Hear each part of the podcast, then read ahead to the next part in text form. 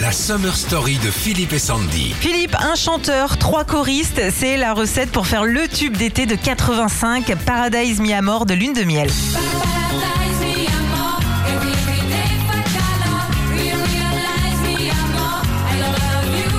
coup de bol, hein, ils se sont créés en 84, ils écrivent Paradise Mi Amor.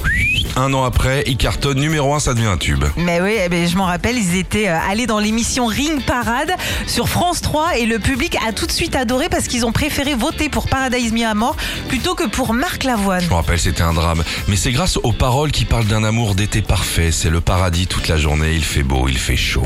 Et c'est à Jean-Louis Milfort qu'on doit euh, ce texte parce que c'est lui qui a écrit et interprété ces paroles. C'était aussi le chanteur du groupe Century, Lover Why.